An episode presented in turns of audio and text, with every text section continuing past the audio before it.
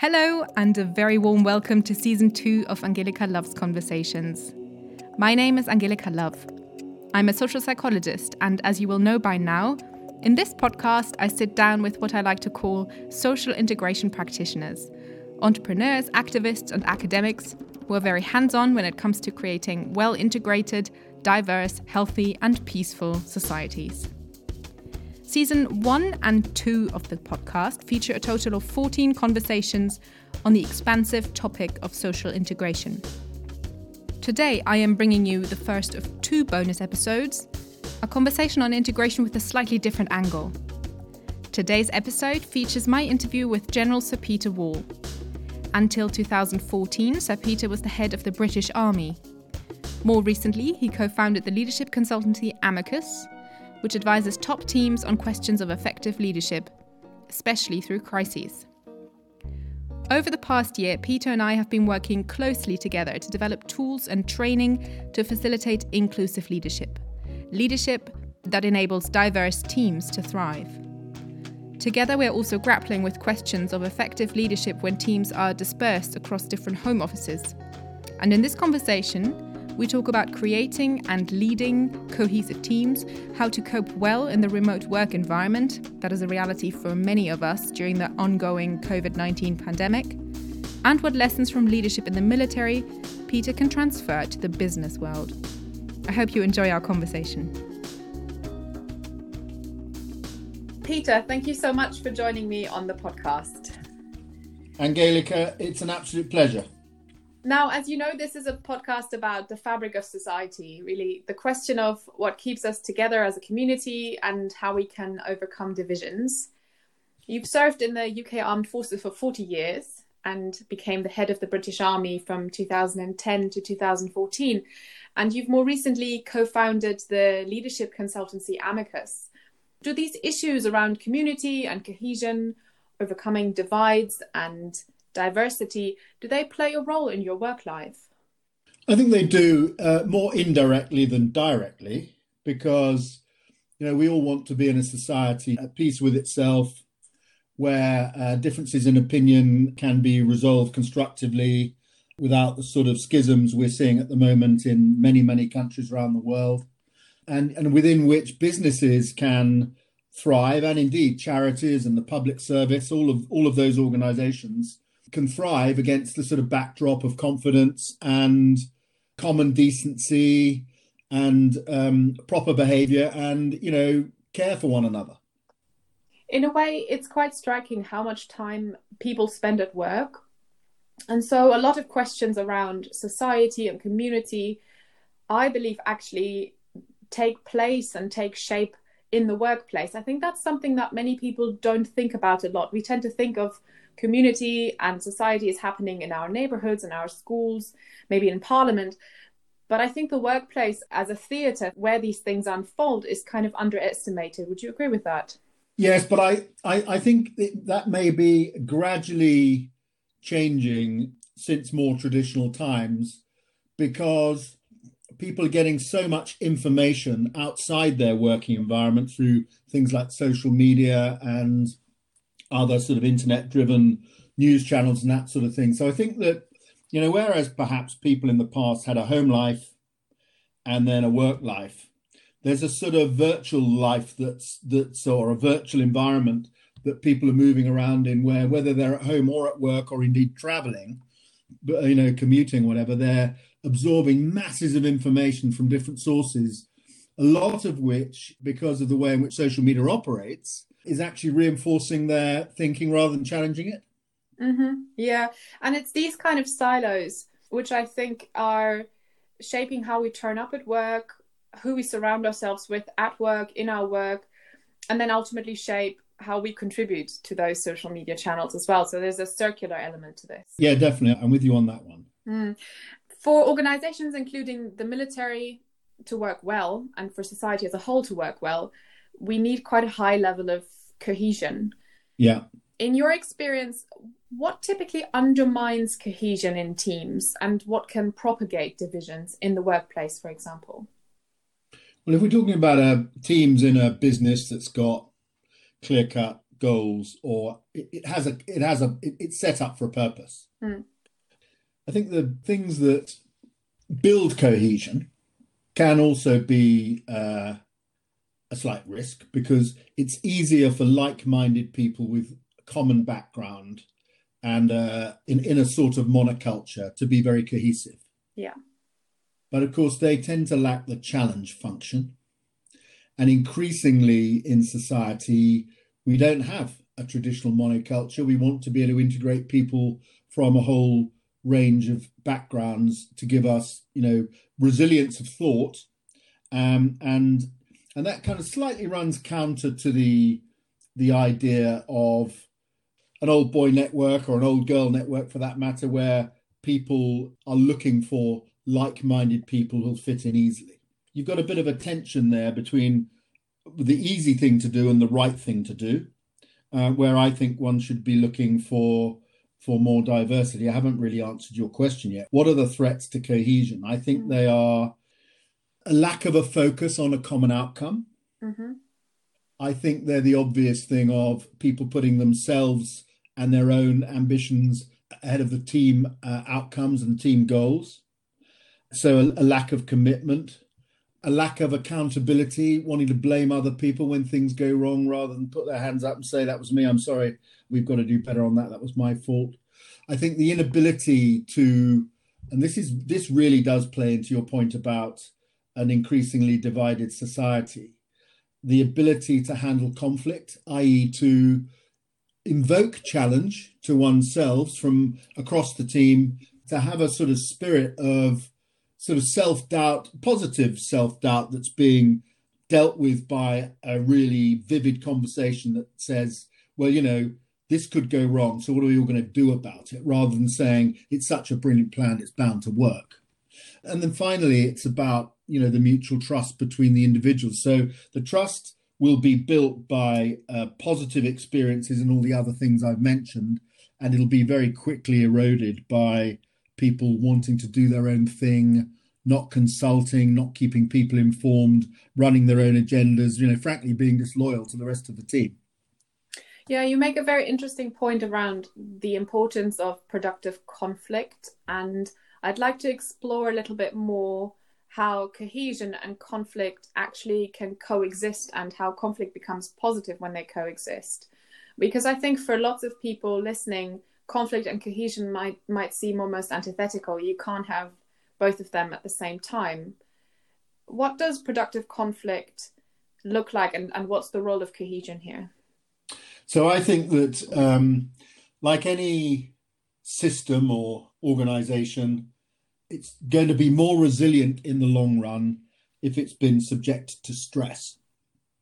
And so the conflict is a form of internal stress mechanism. And it, it, it needn't be internal, it could be seeking outside criticism or commentary. I've got a good friend uh, who's in politics who said to me the other day whatever anybody does in any walk of life, they're going to get some criticism for it. And if you've got a an internal challenge function, then you're basically getting the criticism up front and giving yourself a chance to make corrections before you launch your idea on an unsuspecting world, rather than doing it with false confidence, not having stress tested it, not having put it through a sort of conflict mechanism.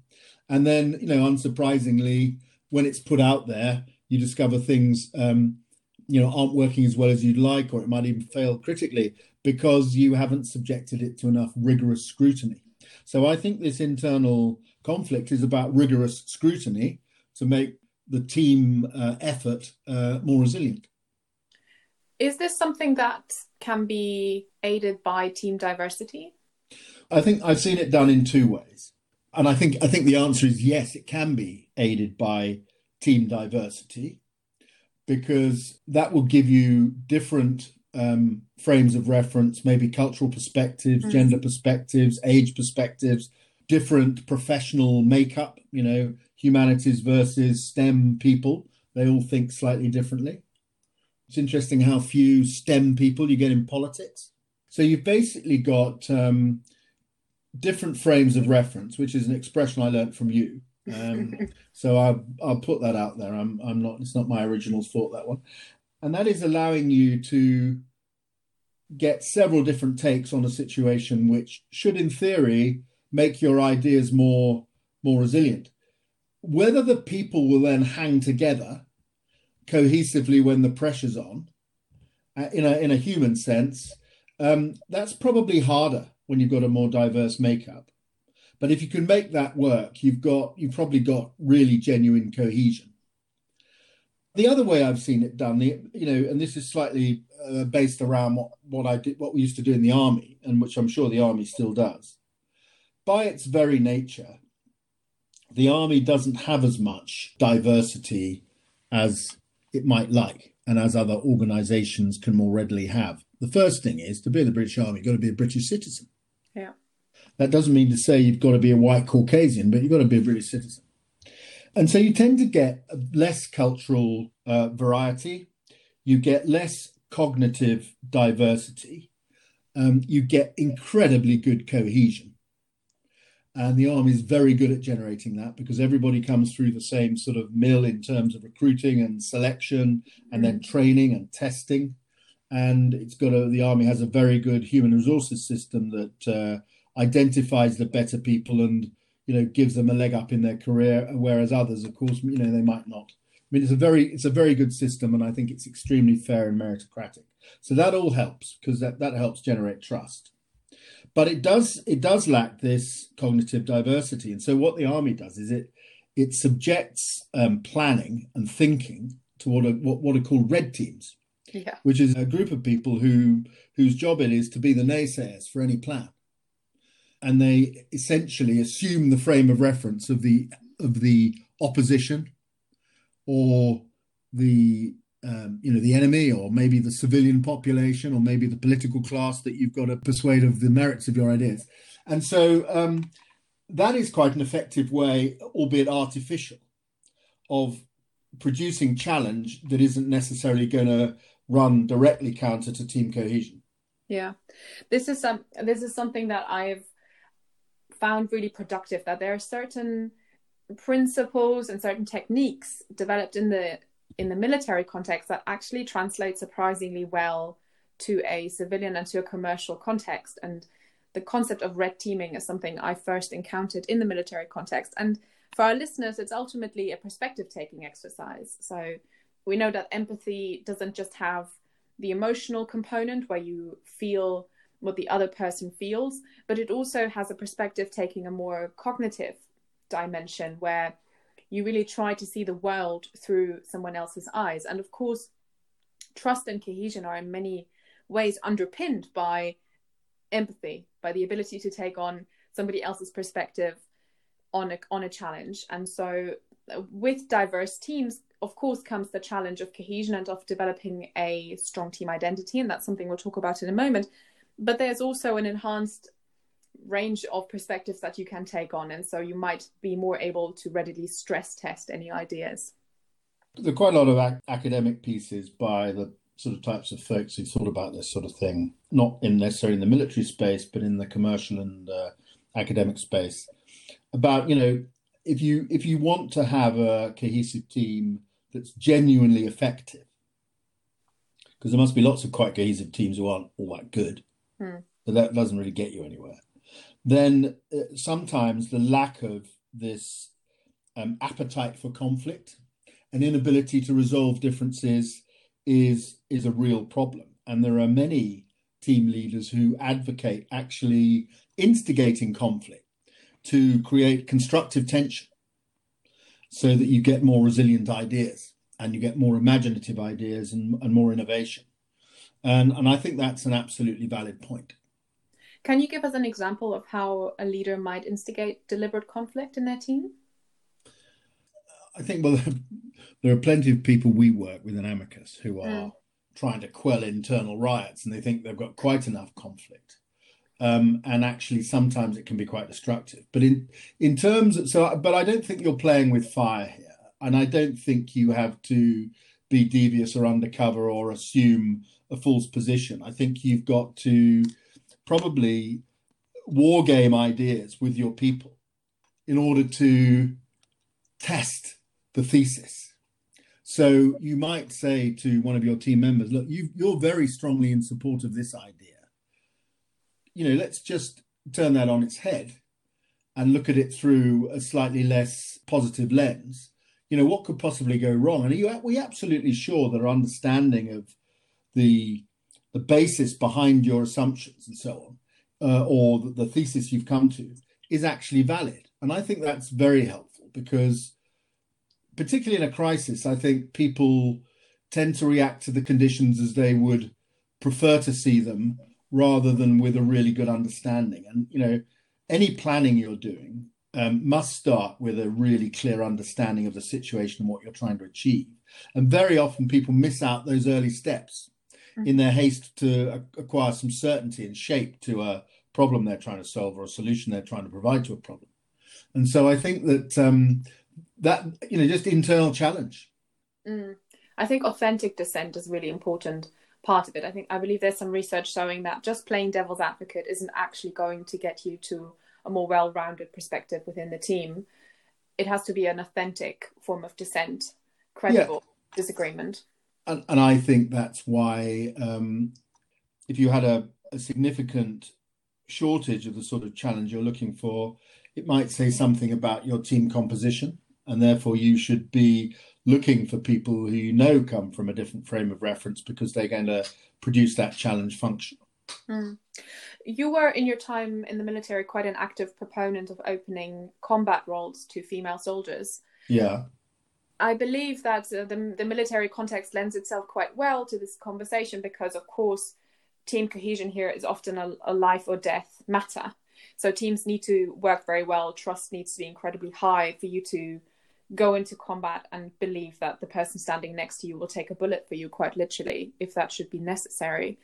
How would you say that the introduction of women into combat roles has affected team cohesion, and what might be some of the strategies we could apply in a commercial sector to maintaining a strong sense of unity and team identity as we increase team diversity?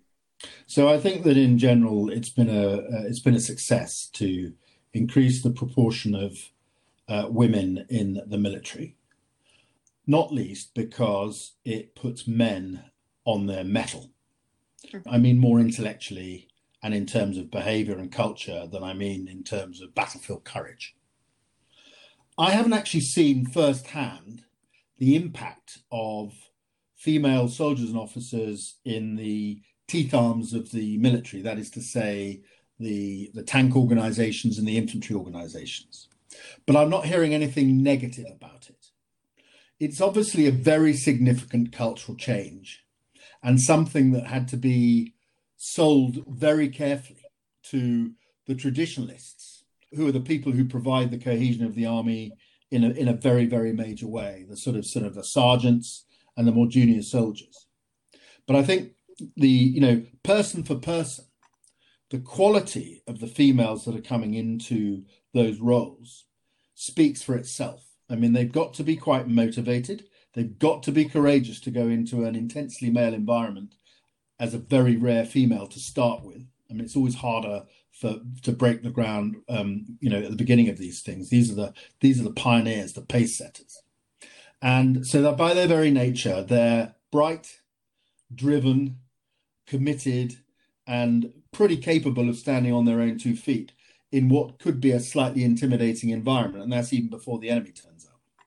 And I think that the uh, the army's experience of this has been very similar to my experience since I left the army and started to build teams in our business. Mm-hmm. Um, and and you know the very fact that I co-founded Amicus with uh, a lady from a corporate background, with a different frame of reference for me, tremendous courage, tremendous drive, that sort of mirrors the sort of experiences we've been having with the the advancement of female opportunity in the military. Yeah. And I think that um, it's challenging to the men in terms of the culture, which is very important, but it also does bring a different perspective in terms of problem solving. And I think the army is much the better for it. Can you talk me through some of the things that organizations can do to maintain strong team identity without necessarily ignoring or downplaying internal differences because i think that's probably at the heart of making use of diversity and benefiting from it as a whole well i think that you know whilst you're looking for people with different frames of reference you're asking them in fact you're insisting in the military that they conform to a common code of practice. Yeah. And so the army's values are extremely important to it and it puts a, a huge emphasis on respect for others and you know self-discipline and moral courage those sorts of things. So you want different perspectives but you want actually people to conform to the army's operating model which is a sort of way of life on the one hand sort of more in the peacetime sense the whole existence of the army goes by a certain code of behavior. And then, of course, when you go on to onto military operations, then you've actually got professional and technical procedures that have to be adhered to because without them, you know, you're going to undermine assumptions of other people in the team or the group and they're going to be let down. So you you're looking for a bit of dissonance, but you're also looking for it in a scenario where there's a high degree of conformity. And the people who can't live with that uh, conformity are not really going to be very effective soldiers because you never know whether they're going to be in the right place with the right equipment, with the right idea to do the right thing at a difficult time. And you know that's very awkward for trust because the whole point about these these convergences, these commonalities, are there about sustaining trust, trust between people in the team, but also trust in the overall system. You know, we've we've had situations in the past where that trust has has not always been as we would like. Take the First World War, for example. I know it's 100 years ago, but you get this strong sense of chateau generalship, people making decisions that are affecting huge numbers of lives at risk, sitting back in safety, living um, a relatively relaxed life, while other people are, you know, living a horrendous existence in the trenches. You know, that sort of idea, which can very easily be a modern idea in a business when you've got a CEO who's being paid 30 times more than most junior employees, those sorts of things. There's an element of that chateau generalship idea there too. So this trust is really important. And so you want your what is a has been a highly male dominated environment and therefore one that relies on the physical attributes of males and so on and so forth to be one where there's enough conformity for the females to be respected and trusted but enough latitude for the differences in physical ability and the way they think and the, the ideas they can bring to the effort to shine through. And it mm. does require, particularly in the leadership level with, with young officers and so on, it does require very competent leaders. Unfortunately, there's plenty of females out there who are at least the equal of their male counterparts, and in many cases better, because they come about the role of leadership in a slightly more empathetic and sensible and less macho way, but with all the same moral courage that is essential to being a respected leader. Let's talk about leadership then, because it strikes me that if you don't get the buy in from the top, and if you don't get the role modeling from the top, a lot of the diversity within teams is ultimately prone to creating division rather than cohesion. What would be your take on leadership and maybe especially leadership under a crisis that maintains cohesiveness and that strengthens a team while still making good use of the heterogeneity within the team. So I think that um, the, the thing about a crisis is it's going to absolutely illuminate any defects, schisms, lack of cohesion, selfishness, lack of trust throughout an organization, team by team by team. So, the first thing that people want in a crisis is for the leader to step forward and accept responsibility for what's going on. And start to give them the confidence that he or she is going to do that. He or she doesn't have to have an immediate response for everything, doesn't have to be autocratic, albeit, you know, sometimes there is a place for more more autocratic behavior and less discussion because frankly we have to do something we have to do it now Yeah. And even if it's only a 60% solution, it's better than having a sort of discussion about it ad infinitum. So sometimes there's a role in a crisis for slightly more directive behavior. Especially in a chaotic environment. Yeah, in a chaotic environment. And actually sometimes sometimes particularly less experienced people just want that clarity. They just want to be told what to do because it's better than sitting there in doubt, waiting for something to happen. Sure. You know, taking the initiative and and being um, active is a is quite a good antidote to nervousness and um, you know agitation and all that sort of stuff and fear. And so you're looking to leaders to step forward, and then depending on the situation and depending on where you are in the organization, to start to understand what's going on and bring in the very best brains in the team and have that discussion to work out what we're going to do. What problem we're trying to solve? What are our options? Pick an option, get on with it. That sounds very simple, those three steps. But actually, an awful lot can go wrong if you don't understand what you're doing and communicate the whole time to your people. Now, all of these, all of these things are about generating trust and confidence, which are um, are antidotes to an extent to all the things that are happening that are bad that are trying to erode cohesion or tend to erode cohesion because it's putting things under pressure. And so the less confident people will look for someone to blame. Some of the, you know, the less experienced people will get hyperactive and try and um, sort of lead their way out of trouble without having thought about it everybody will have a slightly different response. And so, very important that the leadership team starts to communicate with people, explain what's going on, and start to give a direction of travel with a solution for the problem we're trying to deal with. And we've seen actually, if you sort of look at this through a macro lens, look at the the British um, coronavirus experience at the very early stages, that sort of understanding of the problem strong communication and clarity of intent was lacking for quite a few weeks, mm. during which the thing got hold, and you know we arguably haven't really got control back.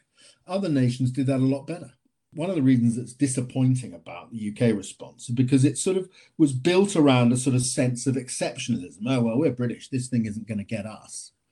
Well, we all know that whether you're an individual leader or whether you're a senior team or whatever, that your one of your biggest enemies is a lack of humility. It's hubris. Thinking this isn't going to bother us, or we're going to crack this, or we're good enough to beat them, or we'll maintain our, you know, our leading edge because that's who we are. Well, actually, the people who are maintaining their um, leading edge are the ones who are adapting faster than everybody else because right. they've got the humility to realize that complacency is their worst enemy. And that comes back to our earlier conversation about challenge and generating conflict it is an antidote to complacency and hubris, which really do undermine businesses if you don't grip that early. So anybody who's understating the nature of a crisis is doing their teams no service whatsoever.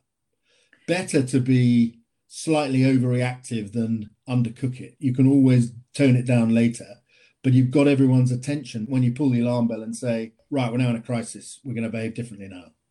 You know, events happen and they happen whether you're ready or not. And so leaders need to build teams and rehearse them so they've got a resilient approach to things and they're anticipating negative things that can happen. They're already quite good at dealing with setbacks rather than sort of trying to pull the expertise together in the heat of the moment and uh, exchanging business cards with with people who you really ought to know really well and trust rather than meeting in the inferno. Absolutely.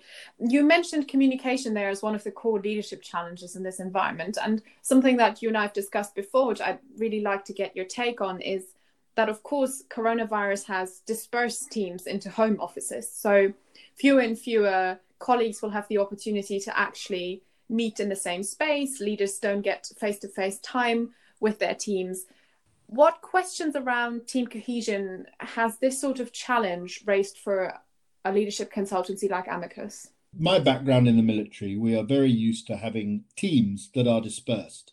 Yeah. But that's not what's happening here. What's happening here is that the individuals within the teams are being dispersed. Yeah. And it's okay. very difficult to sustain uh, levels of cohesion motivation, energy, challenge, the whole sort of constructive tension piece of having people working together.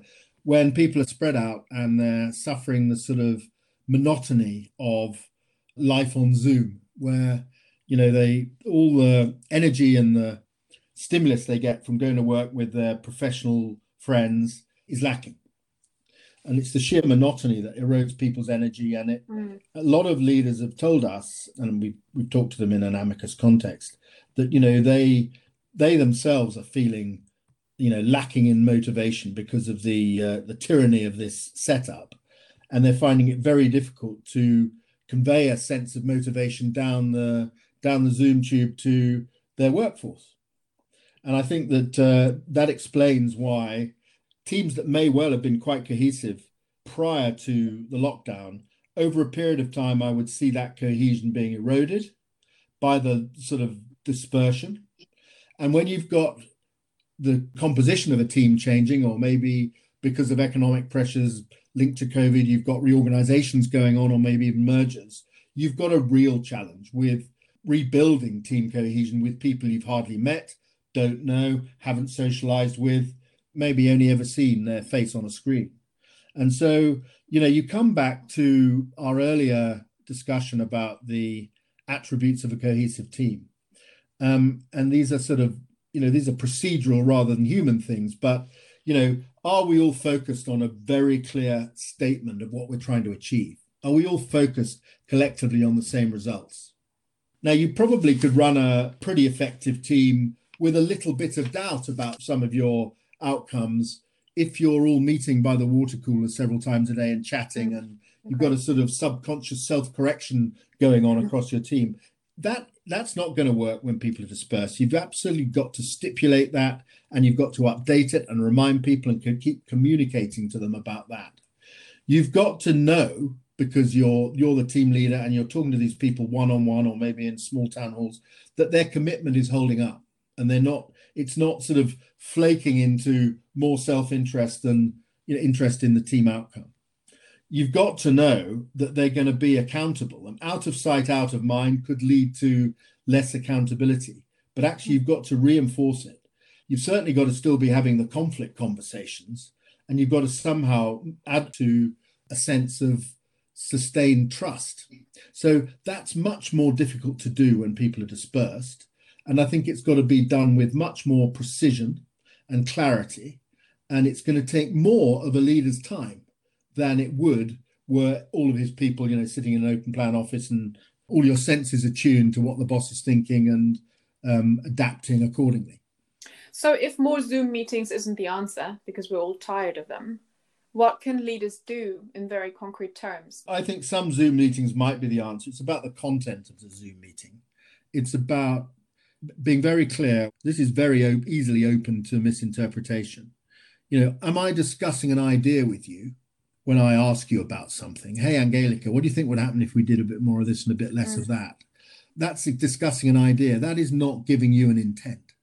Mm-hmm. So you need to be absolutely crystal clear about what is a discussion to examine ideas to make a more effective plan or to change our direction of travel and what is absolutely the culmination of those conversations and now here's the intent and i would actually what i would do is i wouldn't just do that on a zoom call i'd put it down in writing and send people an email to support it. If it was an important change i'd actually be having one-on-one calls with individuals just to make sure they've understood what we're trying to do and they're all on side and so these are not sort of new tools. They're they're very traditional tools but they're being used in a slightly more rigorous way.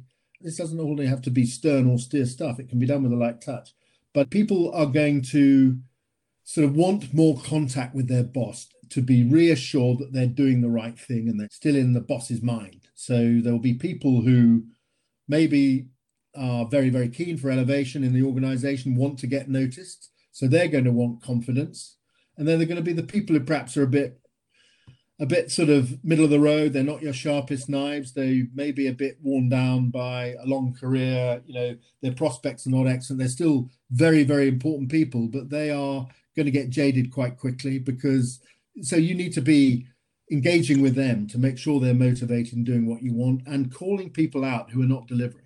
I mean, any sort of tolerance of poor behavior is going to accentuate the lack of cohesion of a team when you're not meeting. Yeah. It's interesting because on the one hand, we seem to be talking about the ABC of leadership, yeah, bread and butter kind of stuff. But on the other hand, we're talking about its application in a slightly different context. And the difference in that context to what we were used to is really quite significant. I wonder what leadership, what leadership training, what leadership consulting will look like going forward, given that the challenge of maintaining cohesive teams and, as a matter of fact, also adding new people into entirely virtual teams, which is a whole different challenge, how that is going to feature in the future. Do you think that some of the lessons we're learning currently in leadership are going to be relevant going forward in a post pandemic world? And, and which ones would you pick out specifically? So the effect of lockdown has been a stress test on all teams. It hasn't been a sort of business event stress test. It's been a constraint on people's ability to interact, which is stress testing. The ones that were strongest before they started will be less affected than the ones that had problems before lockdown started.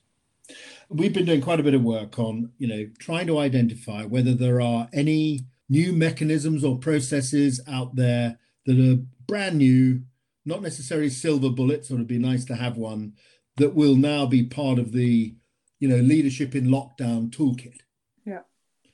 And it's disappointing to report that we haven't yet thought of anything.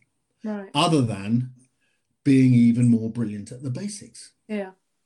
Um, so I think you're trying to sustain the rigor whilst you haven't got the advantage of the emotional connection and the energy the, and the innovation that people get from working together. You know, most good ideas come from conversations, not from people sitting down with cold towels over their head in their own spare room where they happen to have set up their office, um, their ad hoc office. So you've got to recreate these opportunities for people to bounce ideas around virtually in a similar way to what they might have done in um, in the office. And in fact, here, there are opportunities from Zoom or whatever forum you're using because it's much more efficient, doesn't involve any travel. You, the technology is good enough to put people in breakout rooms, get them to talk to people they've never met before and exchange ideas. You know, if you use it imaginatively, you can come up with different ways of doing the same thing and getting to a similar outcome. You know, clarity of intent through a really good understanding, a really rigorous analysis you know you could have your red team in a separate room from the the blue team and you could then play tunes and mixing up the individuals mm. all sorts of things you can do with zoom that will give you in quite short periods of time a whole array of, of conversations that might make your planning more resilient it will make people feel involved it'll give them energy it'll make them feel that their ideas are being fed in and ultimately they'll understand why we've now moved to this new plan this is a really good time to start wrapping up in a way. This is a leadership challenge. So I wonder whether you can leave our listeners with a question or so they can ask themselves as leaders in this time going forward, and maybe a call to action for everyone who's a member of a team. So I think if you're a you're a leader in this environment, you need to ask yourself how much time you're devoting to really looking after your people and making sure that you understand how the lockdown challenge is affecting them. And I think if you're a team member, the rallying idea is look after one another and be absolutely sure you understand what your boss wants of you, what your team leader wants of you, your role in his or her plan, but also have the courage to inject challenge when you feel it's appropriate. Hmm. Thank you very much, Peter. Thanks for joining me on the podcast. Thank you very much indeed, Angelica. Take care. Thank you very much for listening to this episode of Angelica Loves Conversations. As always, if you enjoyed listening to Angelica Loves Conversations, I would be grateful if you chose to subscribe to the show. Finally, there are two small things that you could do to help other people find the show. If you listen on Apple Podcasts, you could leave a rating or a review. Ask a friend if you're unsure how to do this, and whilst you're speaking to that friend, or any other friend really, tell them about the podcast. Maybe they'd enjoy Angelica Loves Conversations too. Right, that's all from me. Thank you so much for listening. and I look forward to you joining me again for the next episode of Angelica Loves Conversations. Bye bye.